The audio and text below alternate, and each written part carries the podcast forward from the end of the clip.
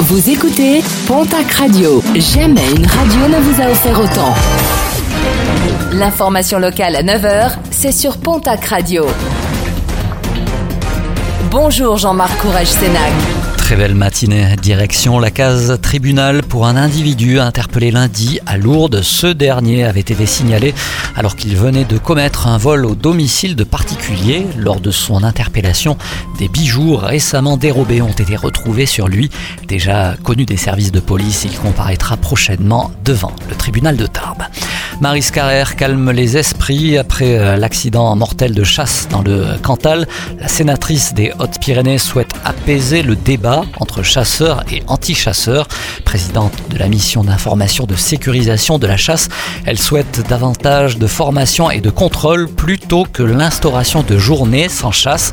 Le rapport de cette mission d'information devrait être dévoilé au début de l'été.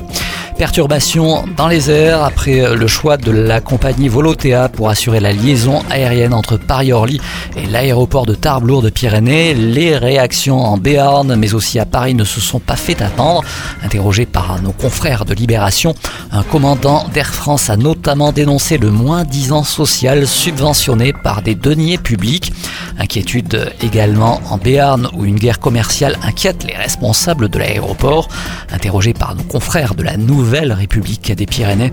Les élus bigourdans, de leur côté, se justifient en rappelant l'envergure européenne de la compagnie low cost espagnole Volotea. Un mot de sport et de rugby avec nos confrères de la République des Pyrénées qui s'intéressent mercredi à la prolongation de contrat de Thibaut Daubagna au sein de la section paloise. Le demi de mêlée a décidé de prolonger jusqu'en 2026 avec les Verts et Blancs. Un article à retrouver ce mercredi dans les colonnes de nos confrères de la REP. Et puis en tennis, le forfait de Gaël Monfils, le joueur souffre d'un petit pépin de santé et a déclaré forfait pour les barrages de la Coupe Davis la semaine prochaine face à l'Équateur.